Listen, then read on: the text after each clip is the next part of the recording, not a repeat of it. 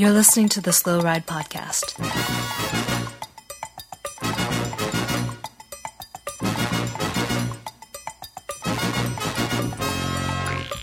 Bikes, advice, and rumors straight from the source. TheSlowRidePodcast.com and on Twitter at the Slow Ride Pod.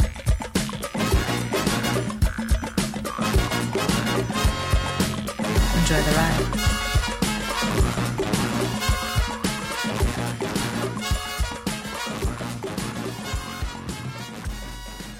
Hello and welcome to the 85th episode of the Slow Ride Podcast. Bikes, advice, and rumors straight from the source.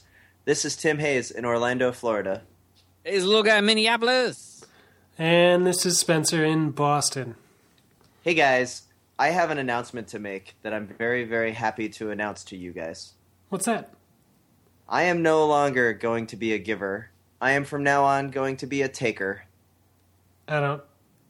What? When, when did you become like a like the um like Republican bike race promoter? Is that when you moved to Florida? I moved to you used- Florida and I You used to believe in in bicycle race uh, excitement redistribution. Yeah. Yep, I know, and things have changed. Um, I've decided that I'm no longer going to be a race promoter. I'm no longer going to be the the be- the great benefactor to bike racers everywhere. I am now just going to be like 95% of the other people that just show up and Like- actually are the ones that pay for promoters to ha- be in existence. This is what we need to all of us to do. Um, How are you 'Cause going to afford went to a that fancy race. promoter car you drive? that fancy promoter that, car, the and Nissan that big Versa. promoter house you live in. Um, you know what they say? They say most starters, more problems. Mm. Mo- most starters, more, more problems. And you know where I came to this realization, guys, was having an awesome time at the Florida State Cyclocross Championships. I saw the promoter, I high fived him, I said, "Hey, great work!" And then as soon as my race was done, I opened up a beer. I opened up a beer. I jumped in my car, and then, well, no, I drank the beer and then I hung out for a little while. And then I jumped in Yeah, the car with a this buddy. story and is drove back. sounding uh, a little illegal. Yeah. I opened Yeah. the beer. I got Kids- my car. I drove down the street. I dumped my beer. I like threw my beer can out because it's Florida and screw At some it. it already at some like crap. cyclists or animals or something. Yeah, I yelled "get a job" to some cyclists that I oh, I sideswiped. And I Who. I, who I kind of know. And kind of know they don't have jobs. It's true. it, it was just great to be out there and just racing. And guys, it reminded me a lot of you know just the the horror show of promoting bike races with with you two. Um, little guy, you always tended to come up with these great ideas. Mhm. Um, I would do all of the work, and then Spencer would just sit back and kind of uh, relax and maybe draw a flyer. Reap the rewards. No. Yeah, I remember that. I remember that. That's Super how I Rookie remember is, it too. is- Lil Lil Guy was the idea man. Super Rookie is definitely the hype man. And I was like the execution guy on the ground. Like Super Rookie was the panic man. Super Rookie's ground, the panic like, man. race- Like you did, man. you did all the things that could be done from behind a computer screen. or in But- person, like before person. the race. But you did all the in-person worrying, where we did we didn't do that worrying. In Yeah. person. we were That's- like, it's fine. I would show up and yell at people. You guys did a lot of like, hey, everything's gonna be fine, and then I was the one that sat there freaking out because we had to get a signature on a permit to make the event legal. Right. And I was Well, like, we would get insurance, whatever, it's fine. But I'm just saying, you needlessly got your pulse up hmm.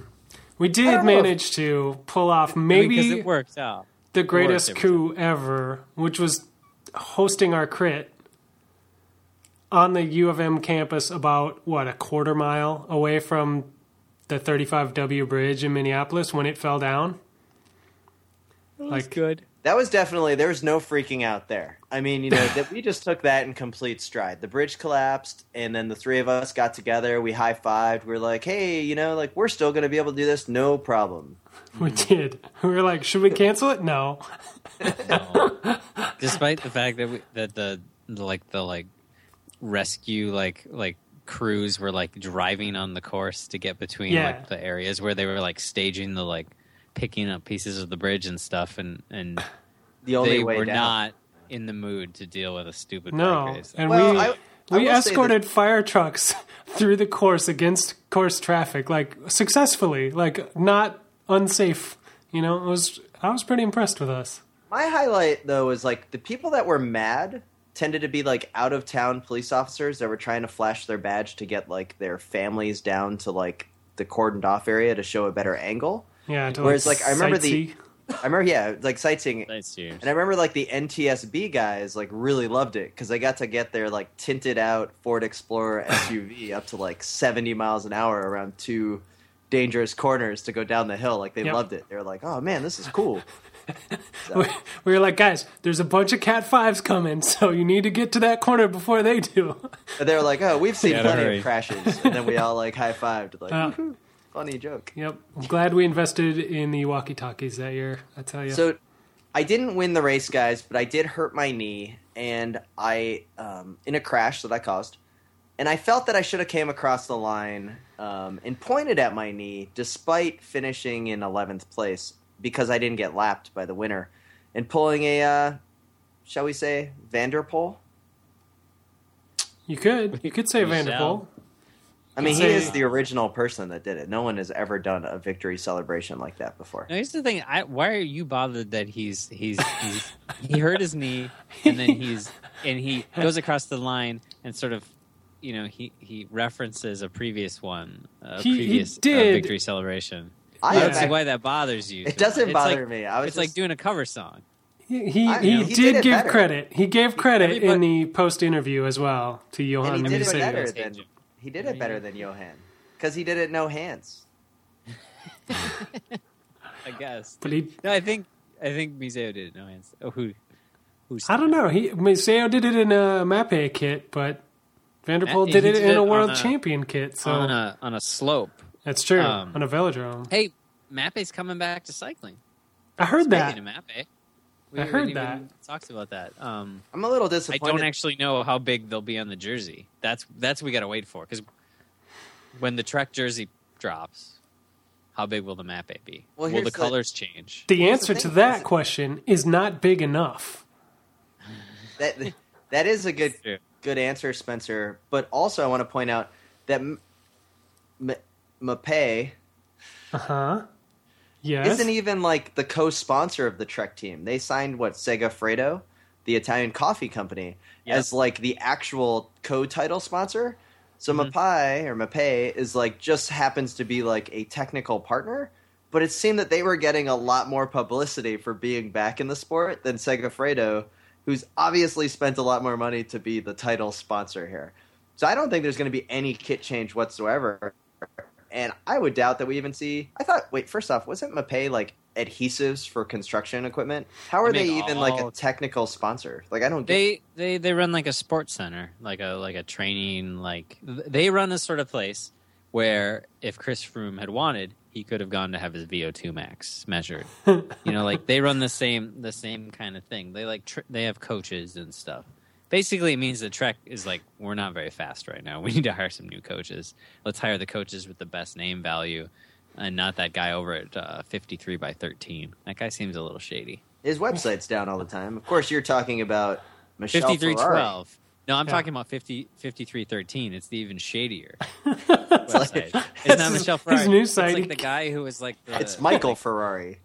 It's the yeah. It's the guy who was like the I don't even know uh, some like Polish team from 1995's coach. You know, Mhm. It's, Michelle Alfa Rom- Romeo. It's Oh. it's, uh, it's Zaskula or somebody, some flash in the pan grand tour guy from the 90s website. So that was kind of big this last week, Loga. You brought it up is the Froome number release, and I know you guys want to go in depth talking about hematocrit. Oh man, I've been crunching loss. numbers all week, guys. I've got spreadsheets. I've got all kinds of data and charts here that I want to go over in depth. Um, so just let me let me know when I'm ready. When I'm ready to go. Let me know. All right, when, hey uh, Spencer, I'm really interested in your um, VO2 max. Uh, Mhm. can you take a look at that and compare it to Froome in Ooh. the Giro from 2012? Yeah, I'm gonna need a few minutes to crunch that. So uh, just get back to me here in a moment. Okay, That's well, you know, I'm really I- interested. I do want to actually see Spencer's numbers against Froome's numbers. That's actually what I do like to see. Do you think there's a way we can get that arranged, Spencer? Uh huh. Yeah. Um, so I can pull that up. I got tested at the YMCA uh, a few years ago. It was um, actually when I was in okay shape. So I think my numbers will stack up. Uh, you know, pretty well. Um, well, you know, I think the real important thing here, guys, is that when I when I have tough questions like this based on numbers and facts and and others, I am going to take the lead of CyclingNews.com and just go straight to um, Lance Armstrong to see how he feels about numbers such as this, and also if uh, Nope, drugs nope. have to do with things. No, we're not talking about that. You don't want to talk about Lance? I don't want to talk about the Lance and that he like says. But little guys, it sells the papers. Yeah, it makes me not want to. It makes me want to quickly get away from the cycling news website when I see like when I click on cycling, uh, like I open cycling news, and the first thing I see is Lance's. I just close and go to Velo yeah. See, I, I agree with you, little guy, and but at the same time, do you feel that way about the whole Chris Froome numbers thing, like in the Esquire article, or are you actually genuinely interested in that kind of stuff? I'm I'm not bothered by it. I guess I I just I feel like he's put in a weird position, whereas people are are questioning him more than they're questioning other people, and I guess it felt it seems Well- like he he was in a weird position to ha- have to do something to to make people kind of shut up. I'm fine with that. I Did it- think but I it- think the position he's in that makes people question him more is winner of the Tour de France. You know what I mean? Yeah, but like, but look, but look at a like how well uh, like uh, like Quintana isn't that far off the pace. No one's really been questioning Quintana. Um, well, No, because Like, he's the greatest ever. well, okay, because he's Colombian and everyone knows No, it's but, like, eventually going to during come the out. during the tour, there was like all this all this suspects talk talk about Froome, and then like during the Vuelta, like like Aru's coach and all these guys were like putting out sort of like people were putting up hypothetical numbers that were also completely crazy. No one was freaking out about Aru in the same way.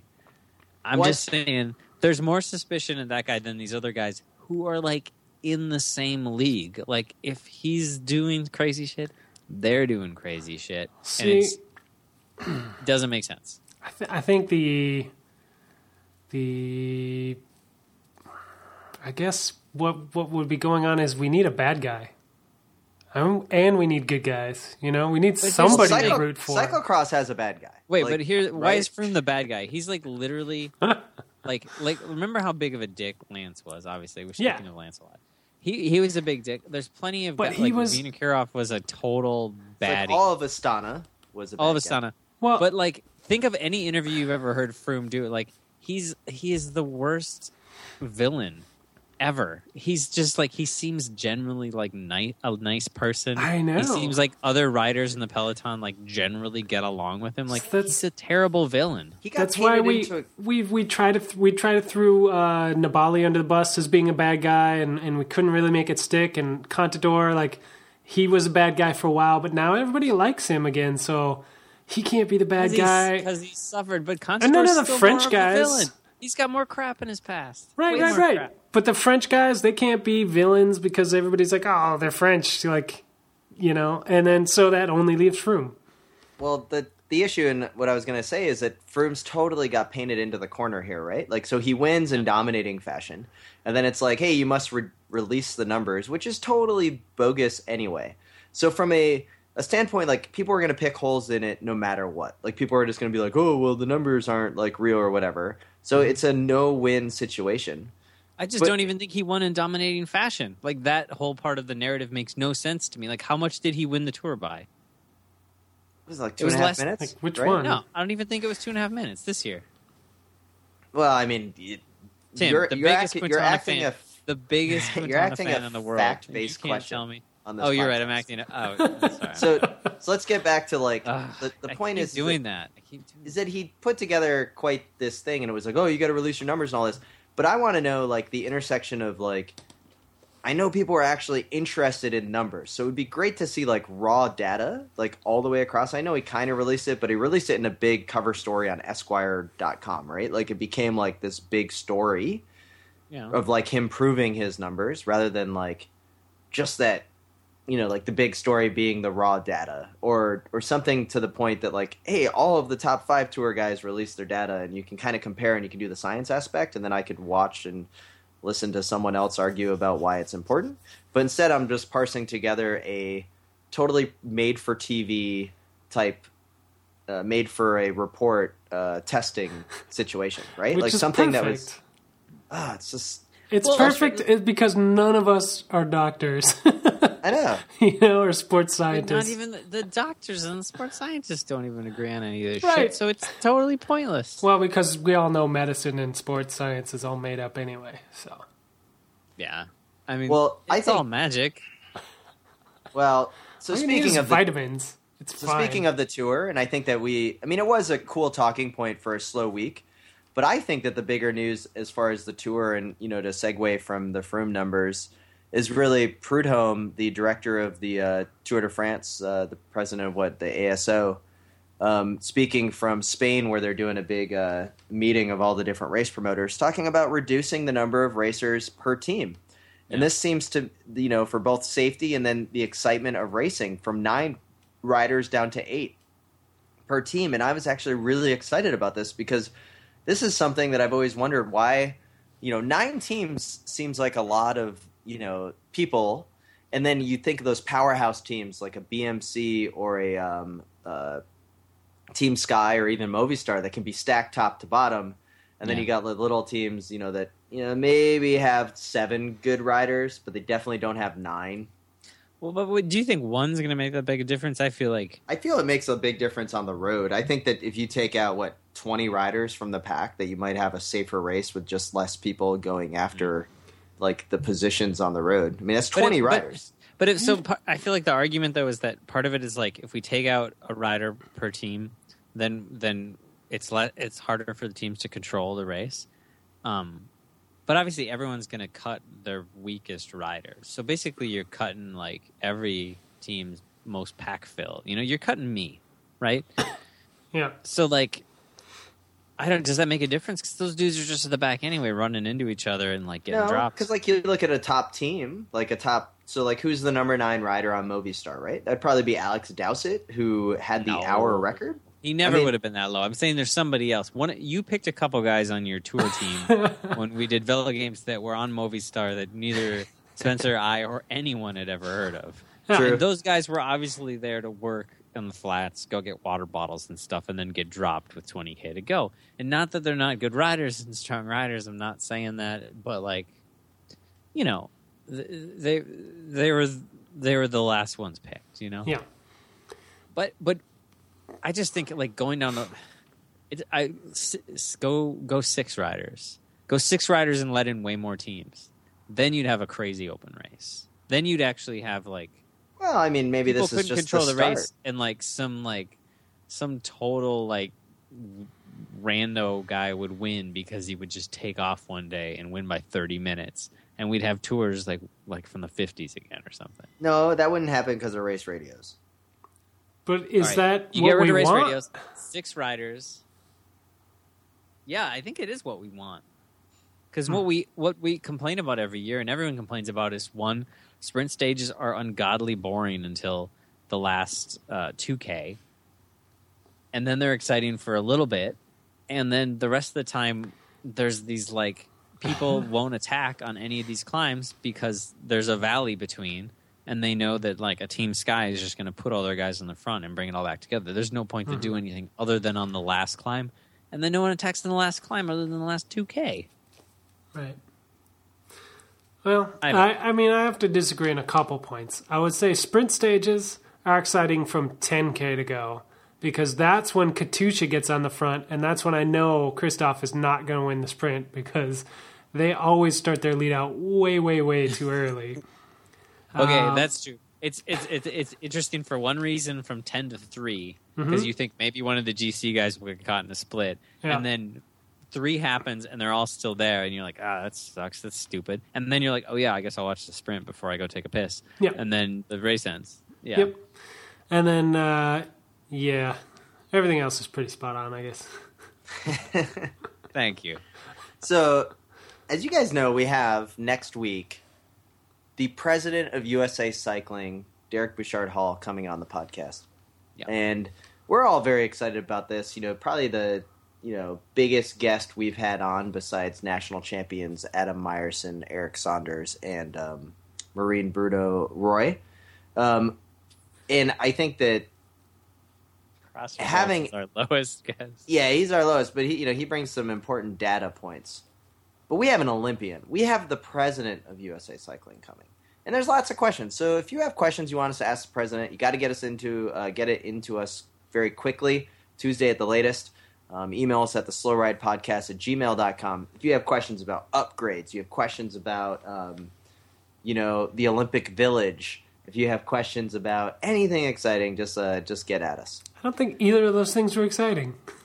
Yeah, I hope not at all. I hope our listeners can come up with better questions than you just came So- up with, because clearly we are hurting. questions, one of the questions that's that that is going to be discussed because it has kind of blown up a little bit on the internet today that I've seen is that like people are now realizing that license fees have gone up in some cases three dollars, some cases five dollars, and there's kind of been this general like I don't want to say outright complaining. But definitely snide comments about like, oh, Mm-hmm. now I've got to pay an extra three dollars USA Cycling or another five dollars USA Cycling. Um, so have you guys seen any of this? Because that extra money they say is going explicitly to testing um, services in the amateur ranks. Yeah, Yeah, it's good news. yeah. You I've think seen- so, little guy? I think it's really good news. I do not see why people are complaining about that, but people all the time, at least around Minnesota, a race goes from twenty five dollars to thirty dollars, and they're just like, whatever, no big deal. And then their license fee goes up for five bucks for a reason, and they freak out like it's the end of the world. But no, I'll totally pay five more bucks to do Mm-hmm. uh, Theo Wirth because that sounds like a good plan. I uh, I have definitely seen some some snarky comments about the license fees going up, and it, and it is it scales upwards. You know, the the UCI licenses went up quite a bit, and uh, but I think there's they're going to be expecting more testing as well, so it's it's going to cover that. Like Um, But it's that like hurts, man. That I agree. That hurts. That's a lot of money, more money. But like, it's going to a good cause. yeah, like, it's like- rare that your costs go up and you get like this is what we're going to do with it, and it's going to something you should want unless exactly. you're a total shithead. And like, It Like- does seem weird that like we are given a reason of why it's going up, and then people are complaining, and it's like the reason that every cycling fan like hates about Yeah. cycling, like oh Yeah. dopers. yeah, And Yeah. case in point, case in point, guys, is that good old down in Mississippi, Louisiana, Mississippi, good old Todd Hickman tested po- positive for two different drugs at the Mississippi or Louisiana, Mississippi age graded road championships on September 6th. what do you He was 49 years old uh, for stanzanol and methylphenidate. Thanks for asking. in me the name. Is There's meth in the name. He won in a field of 10 riders in the 40 plus age group. And he already Nice. accepted the four year ban from USA Cycling. I mean, Good. This is. Now, we could talk about the podium picture that Velo News has in the fact that there's cargo shorts that are appearing in the third place. And there's crazy short creep going on in Todd's shorts, like where his shorts are all the way down to his knees, which reeks of a little suspicion to me. But, I mean, seriously, Why you need all doping those for this? pockets, Todd? So, like, it makes me wonder a couple things here. Do you think Todd was outright doping for this victory, or do you think it was more like Todd didn't even know that he had like some kind of supplement taint going on, or um, is this a classic case of USADA going where the smoke is because they know there's fire, right? Like USADA is not going to waste the three hundred dollars it, it costs per rider, like per Yeah. test, on someone that's just random. Like they've got to have some kind of information. Well, one, we know a lot about facts, so we obviously know what those Uh-huh. two drugs are supposed to do, right? Yeah, Yeah. totally. Totally. So, Mhm. so we can say for sure that it was not in a supplement because whatever they are, they'd never be in whatever supplement he was supposedly I've taking. I've read the the label on Clif Bars, and I haven't seen either one of those things on them. Shit, That's I all I hope not because I ate a couple Clif Bars, three ones at Velocross or Jingle Cross or whatever. Can I also Um, say, little guy and Spencer, just copy it. They're not on Pearson's nut rolls. Oh, they are also good. not on Clif Bloks and Honey Okay. Nut Cheerios, which is where I get my entire meal today. Most of your calories. What I what was the first one? Stanzanol or something? It sounds like a tire. It says it's it says it's a it says it's an anabolic agent. Mm. Um, no, okay, yeah. And then the uh, the meth, Are meth are- is a substance of sim- stimulants. So this Are- guy yeah. was are on either of these things in Viagra? Oh, That's a good question. No, I think one's just a methamphetamine and one's just just there to help Just a along. steroid.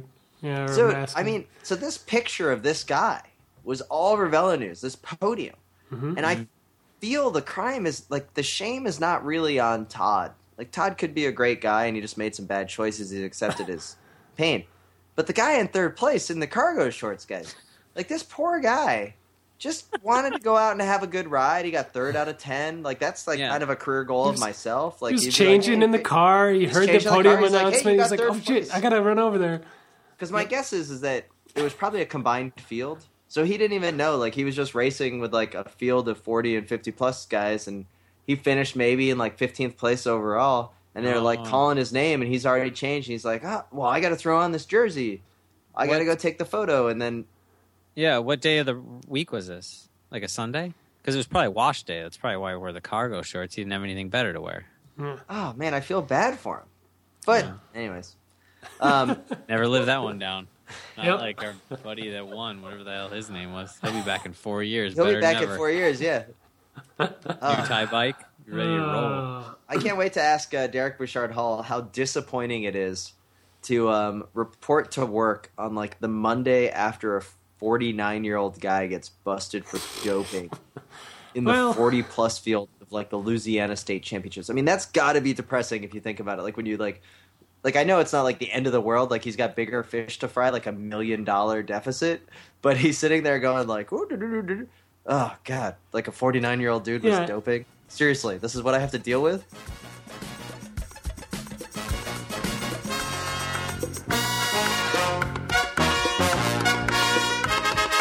I am Jake Wells. Listen to Slow Ride Podcast.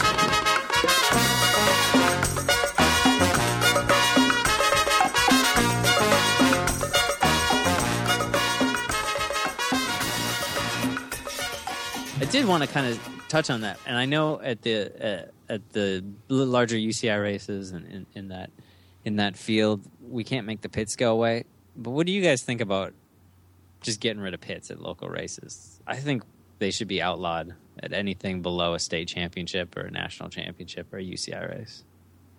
It's a it's a ridiculous thing.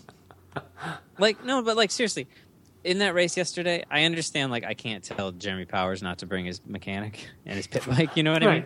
It's a UCI race, but like in that race yesterday, there was so much mud and so much grass and mud that like every time I carried my bike and I put it down, I had to like pick mud off my bike so that it would still my wheels would still turn. But like in a local race, wh- why why should one person have the advantage of their wheels turning just because they have an extra thousand dollars laying around? It doesn't make any damn sense. It it's the UCI won't let you ride a fucking Y foil. no, They'll but, let you put an extra pit bike in the pit. Like the pits are stupid. so well, two things. First off, have any of you ever seen someone win a bike race or place in a bike race that's had to run to the pit, like during the race? No, no, I'm not even saying that. I'm saying like no, no, no, if- like, if- that- no, no. that's Listen to this. question. No, no, listen to this. this like so if if I was doing a local race in this situation, like it was enough where like if you pitted every half lap, it was a huge advantage because your bike weighed like 30 Yeah. pounds after like a lap. Like in that in that instance, like if you're doing a local race and one guy has two bikes and a friend who can stand in the pit and hand him a bike and clean a bike. That's a ridiculous advantage. That's better than EPO. Like So the guy a- with the a guy with mud on his bike could be on EPO. Okay, I have a friend, and then I'll have an extra couple thousand dollars, and then it's a muddy course, so that means I gotta have.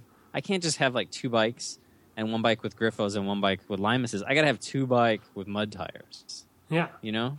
Well, Yeah. I, I understand what you're saying, little guy, but the there's two things here. Like one is like from a logistic standpoint, having a pit like in a race that that's not muddy, right? Like so like, oh, I crashed and I bent my handlebars, I gotta run to the pit. Yeah. I've never seen someone come back from running. Yeah, that's pit, not what like, he's talking about, start. though. He's talking about having That's fresh I'm Okay, talking so equipment. that's the first one. So the fresh equipment, like maybe you have an equipment rule, like hey, everyone can have a pit, like you can have spare wheels in the pit, Yeah. but you can't have like another bike, or Well, or maybe like you can have a spare bike, but it can't be more than like five hundred dollars. Like it needs to No, be like a Magna. That's that's silly. I think you should just no. re- I really believe like it's just not sporting. It just doesn't make any damn sense. Like at a certain point, like like you're out there racing. Like you start on a bike, you should probably finish on the bike. Like if you have to go into the pits and like literally pull out a wrench and change something, or have like the like So- neutral so you want- mechanic in there finish so you can do the race. That's one thing. But like just having a straight up advantage of like I got more stuff. So wait, then stupid. you just want cross to be like a mountain bike race, where you bring your tools I with you want in a tube and everything, and you know if you flat, you gotta fix be. it. It should be like But it's a, race different. It's a different sport than mountain bike, so it has I'm just saying different how. rules. But here's the thing. Like you can Like, race mountain ago- bikes if you want to. No, I, I will race mountain bikes. I'm just saying. A couple years ago, they, they, they made it so you could only have up to 33 tires, right? Because part of the argument was like, oh, then you got to bring less tires, and it lowers the like ability to have like a thou- like an arsenal, right? That's that's some of the logic. sure. The same could go just at a local level. At a local level, you sh- you shouldn't have to have two bikes, and you, you shouldn't have to like believe you need two bikes. You know, like that shouldn't be like you want to be good locally and you train, and then you're like, man, at this point, like if I raced in Portland every week, like I don't know how I could not have two bikes with like more rain and more mud. Like in Minnesota, we get mud once a year. You know, I don't think you Yeah. have to have anything, though, little guy. but if you want, Yeah, I'm I saying mean, you could you could ride, you could show up with one bike with one cog on it, and you could rock that all day long, and nobody's forcing you to have two bikes. I mean, little guy. Well, I'm saying no one's forcing you, but is but is it is it something that like when we discussed like making racing more accessible? Like we're talking about people complaining about a five dollar fucking extra charge so that dopers can get caught. Yet these are the same people that are like it's perfectly reasonable that to like do a 45 minute 55 plus race, I need to have two four thousand dollar bikes Yeah, to be But competitive. there's definitely pit bike crimes out there. Um, you know, like full Di2 carbon hoop cross bikes in the pit that are worth well more than you know a teapot cycles custom bike. But I'm the just saying that your legs should decide the race, not your stuff. well, Well- so it's like a time trial. So you just think like every time trial should be a stock time trial. Yeah, I do actually, because time trials are fucking stupid, and like it doesn't prove that anyone's faster. It just proves that you spent more money to go get a bike fit and to get into some praying mantis position that you're like sure that the officials aren't going to get the tape measure out and measure that it's technically illegal, but they'll never know. It's cool. So at this point, should I tell you that I got a bike fit this week? Was it for a road bike or a time trial bike? Because it was just for your road position. I'm fine with that. It was for a road bike. All right, that's fine. I got all lasered up. Got some uh, little spots put on my uh, different joints, and then they created like a, a video image. I got retooled. Now, did they create a like a like a dummy of you to put in the into the like air thing? What's it called? I can't called think a it's wind tunnel. Is that Wind what tunnel. I was gonna call it an air tent for a second. What the fuck's an air? No, tent? I got the uh, I got the old Retül fit, so I could figure out exactly what size titanium bike I could have for my debut in Masters 35 Plus racing next Okay. year. Retül is Retül like a like a kind of kind of fit. It's like it's a company. It's like basically they put um like uh receptors like uh data points on your your joints so it can measure like your angles of um torso angle, like extension angle and all that. And actually like my fit from what that I've been having over the years that I last got fit in 2008 at Grand Performance um, by Dan Casebeer using the old Greg LeMond method where I had to sit on a uh, phone book that was pushed up up against my junk to get the measurement of my inseam. that's Um, the way to do it. I think. and then uh, multiply that out with various things, and then he just put me up on the bike and took a look at me and was like, "Okay, we need to lower your stem." And then ever since then, it's been somewhat accurate. So I've got uh, the measurements for the custom Moots titanium I'll be getting. But other than Yes. that, it was a pretty cool experience. I will say that like the Well, science how, how behind close it. was it? yeah, did you change it a lot, or did I, you? the only thing I changed, the only thing that we're going to be changing is the torso angle. So, like, I guess I'm at like 37 degrees, like where the bend is in my like uh, my hips, yeah, like from the torso angle, and then I need to be. He's like, yeah, usually you want to be at like 42 to 43 or something So, like you that. need, so you need to be more Wait. upright on your titanium bike. Is that what he's saying? This is awesome. He's saying Yeah, a he's, he more said increased head tube. Um, yeah, so he said that like he said that like you're not going to be able to tell visually, but like the bike I currently have, the Focus I have now, has a really small head tube. Apparently, Yeah. I don't know. He knows all the science. You guys know me with like this technique, That's- technical Well, that's stuff. No, that's no, I kind of the love it. Ridley the Ridley way of building bikes. Like if you if it you know like we've we've Yeah. all had Ridleys, I think. Yeah. Yeah, yeah. And you know you buy a Ridley and you're like I ride a 52 or whatever and you get a 52 Ridley and it's like got this weird ass giant head tube and you look at it and you're like I can't ride that. It's it doesn't way make too big, sense, but then it works, you know. So Um yeah, it was. I will say that the fit itself was pretty cool to get dialed in as far as like all the measurements. I mean, I think everything was within like a couple millimeters of where they were saying because they based it off of you know your own personal data points, but then also thousands of people that have gotten this fit, so you can see like where the averages are. It was. It was pretty exciting. Um, I would Wait, wait. recommend like a, a pretty fancy fit if you guys haven't gotten one before. Like fancy fit. Now that's that's that store down on 5th, right? that sounds like a that does cat the custom food. kits.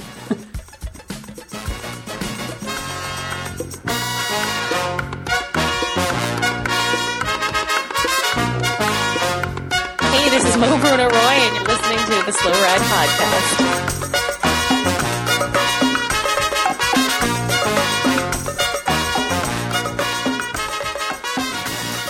guys, road season is around the corner. Do you see all the news? Oh no. Jose Vivo is announced as the leader of the Tour Down Under for AG2R. How excited are you? I'm so excited. That's Uh. a terrible race for him, and he's probably he probably won't even go. He'll probably DNF or DNS. He probably like won't make it. It's really sad that that's like the road news, and then the, of course the other road news is the new Quick Step kit. Um, have you guys had a chance to take a look at that? Spencer, you're Oh. the designer here. That's I couldn't miss it because you got that sassy Marcel Kittel over the bike looking back at you with his bedroom eyes. How could you not? I totally forgot he was on that team. Holy shit! I just totally forgot that he was on them. Now I am not ready yet for this. Mm-hmm. I mean, they, the internet What didn't didn't explode as they did with the Colnago uh, ad of, of the same stature, but that's okay. Everybody. Loves I think it had to do with the Friday release of the kit. Like it, they just kind of, Could be. you know, it kind of went out with the Friday trash. Wait, so was he in the kit? Was was he doing the pillow thing? No, they didn't Like have a where pillow every fight year, yet. Quick Step has the pillow fight. Yeah, they haven't done oh that man, yet. Kittel, Kittel and Boonen in a pillow fight. Oh my god, I can't wait. Yeah, we're all we're all eagerly anticipating. The that problem, one. with, the problem Throw with in, this new throw a little our favorite American in there, just right in the middle. Can I just point out that the problem with this new kit is that it's got the pinstripes. Like, Oh, like it? They, It does. It's got pinstripes that they, are like, they kind of like- jack the Trek thing a little bit. Yeah, can't we just let people like own a certain segment? Like Oh, Trek has owned the pinstripes now for what two years? Like, love it or hate it, it is their thing. Like, it looks pretty cool. I saw a kit in display uh, on display today at the or this weekend at the cross race, and it looks great in person with the pinstripes. Mhm. And now Etixx Quick Step has the pinstripes. It's like, come on, people! Like, there are random geometric shapes that have not been used yet. There is not per- a purple team in But the maybe- kit yet. oh, there are of- so many options. yeah. Show me an octagon. Show me one octagon on one kit, right? Maybe maybe Trek uh, gave them. Maybe Trek gifted the pinstripe because they're going to have a lot of geometric shapes on their new Mapei kits. You think they they called Quick Step up and they said like, like we'll sell you pinstripes for a hundred bucks. We don't we don't need them anymore. We got some pinstripes laying around. Yeah. We got some more complicated shapes coming our way. So They remember like remember remember back in the day when you guys were awesome and you had Cancellara and these geometric shaped kits in your face. Enjoy those pinstripes. Oh, quick step. I, I like the new kits. I just wish that they were a little bit more original. Maybe like, uh, maybe put those pinstripes a little bit at an angle, so they're just more diagonal lines. I'll tell you, I do like the darker blue though. The Yeah. the light blue quick step is kind of done to death, and uh, you know it just hasn't had the same pop it, as it did when they first came out with it, and it's just kind of looking uh, old hat. You know, it's, The it's only- not as uh, black anymore. Uh, there's plenty very of black, dark. but There's it's plenty- it's a darker blue. It's more like a you know like a blue It's a blue, much- true blue. It's a much classier kit. Like it doesn't have that real light blue, sky blue uh, color. I think. Yeah, there's no fades on it. Yeah, it's a. I it's like you know it's like that Movistar kit we talked about a couple weeks ago. It's just another like solid kit. Like those two kits together, you're like, hey, you know what? They look good. Um, so, guys, Oh, that is sexy. I just pulled up. the final thing to to really talk about um, this week was, uh, as some people dubbed it, it was the Oprah week of cyclocross. You get points, and you get points, and you get points with three UCI cyclocross races this weekend in the United States. We had the NBX finals um, with uh, N- uh, Clark uh, winning the uh, the race, right? Tweakin. Yeah, he won on Sunday, and Yeah. uh, Jeremy Martin uh, came down from Canada and won on Saturday. And then Right, you had then men's Ruts and. Glut, Ruts and Guts in Tulsa, Oklahoma. I like ruts and gluts. Ruts and Guts, promoted by the guys that do Tulsa Tough. And then right up the road, really the grandfather of them all. And I actually feel a little bit bad for um, Jingle Cross, where this race is quickly becoming one of the biggest races on the scene. And now you've got two competition, two competitive races in the UCI calendar on the same weekend. Come on, let's give it up for Jingle Cross. I don't think the- it affected it though, man. It had a, it had a ton of people, like just generally people racing, people spectating. It felt like more than ever. That's awesome, and that's the way it should be. So why would why would a race, rel- like Oklahoma? Let's just pick that one. Let's let New England do their thing all by themselves. That's cool. Like you know they they kind of have a pretty big scene. They can support it. But why would the Oklahoma promoters put their race on the same weekend as Jingle Cross, which conceivably is the closest UCI cyclocross race to Oklahoma? Like you would think that they would sit there going like, okay, maybe we should be the weekend after. Like maybe there would be a little bit of connection here. I think you just answered your own question. They're on the same weekend. They they they wanted all the people. They were looking at scrubs like me, and they were saying that guy's not going to get a point at Jingle Cross, but he's going to think he can get a point at Tulsa Tough or whatever the hell. So he's going to come here. Ruts and Ruts and- guts. And Ruts and guts. He's Ruts still and not going to get a point. Does every He's race in get a. Oklahoma have to have a ridiculous name? Is that like part of the rules? Well, they they only have two races, so yeah. Yeah, but they're like rodeo themed names. If you've been to Oklahoma, the whole place is kind of rodeo themed. well, So, what's your uh, feeling on the NBX uh, finals, Spencer? Did you go? yeah, I was down there on Saturday. Um, NBX is the final weekend of the Verge series, um, so it's always uh, pretty hard fought for that title. Um, you know, which was exciting. It was good racing. Ellen Noble uh, won on Saturday over Emma White, and they reversed order on on Sunday. And then, uh, like you said earlier, Anthony Clark won on Sunday in the men's side of things, uh, with Jeremy Martin winning on Saturday. A lot of lot of exciting races. That race is awesome. Um, the course is amazing. Uh, really well done, and uh, they got a little creative with it. It's got a beach run that has to be the absolute maximum length it can be by UCI rules. It's it's huge, and uh, it, Where it- Where is this race? How? Okay, go. it's in Warwick, uh, Rhode Island, right next to Providence. How long is the maximum run? Is that just for flat runs? Because the uphill Yeah. runs I did must have been maximum. Because this they, weekend. well, I think they think uh, the max, like, I think there's a maximum of sand. I don't know. I'd have to pull up the rules, but it's 80 meters. I think uphill they kind of consider that like a rideable. You know what I mean? But since it was muddy, you couldn't. You know. bullshit. No way. It- so with the the NBX finals, Uh-huh. Ruts and Guts, um, little guy, how many people were at Jingle Cross totally?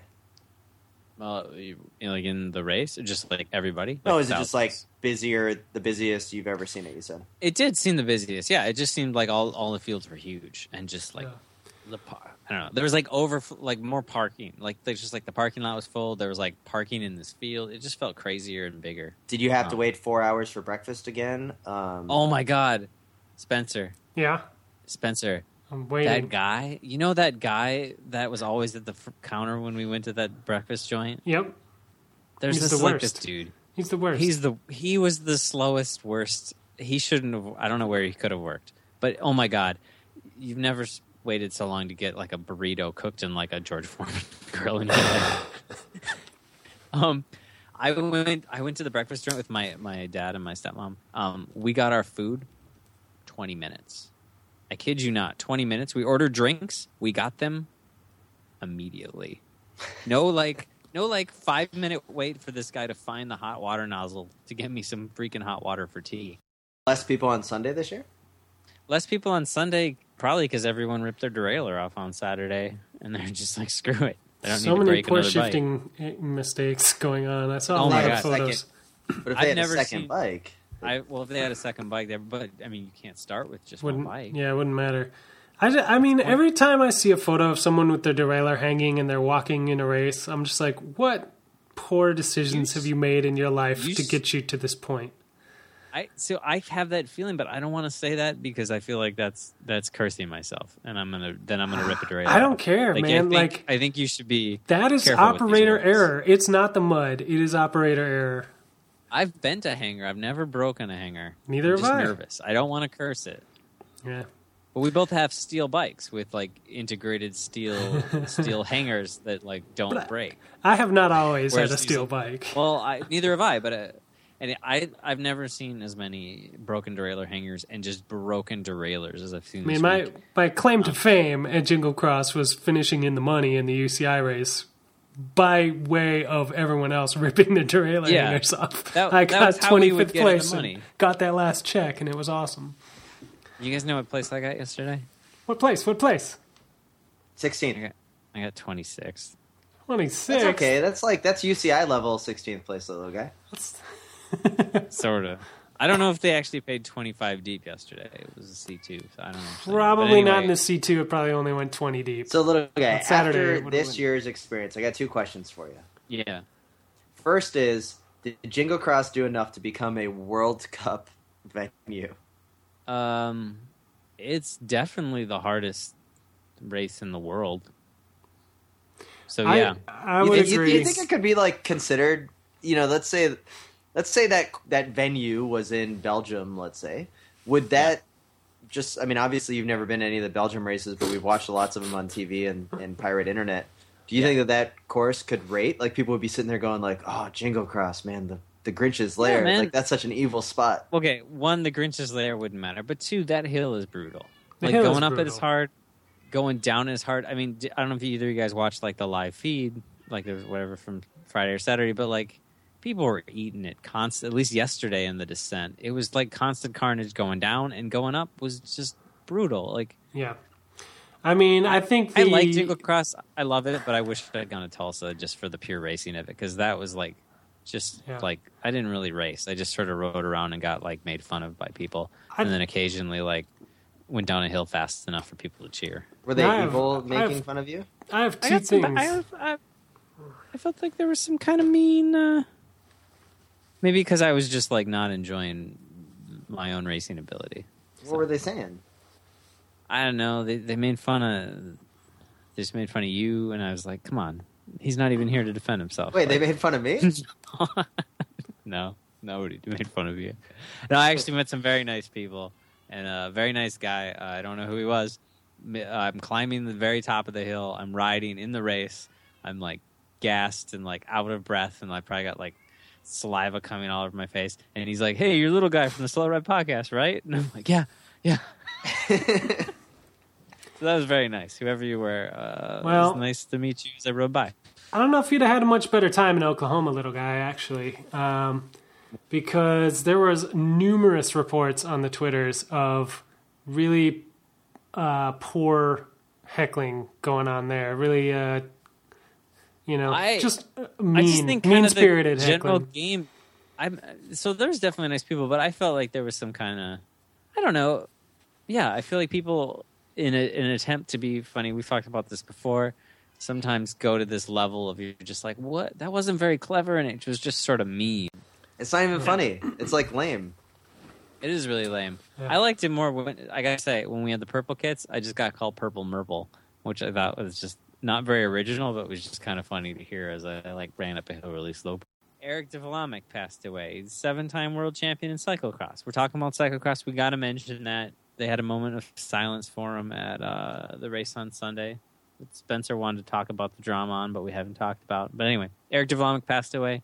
Great cyclocross racer. Um, brother of Roger, Mr. Paris-Roubaix. So it's a sad thing. Wasn't that old?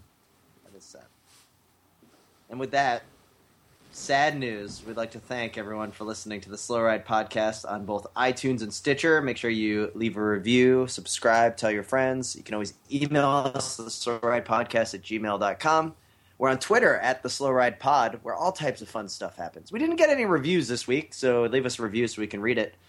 And um, with that, make sure you always, always, always, always wave at the spandex um, clowns that you see riding out there on the road, and even just regular people riding a bike. Just give them a little wave. No big deal.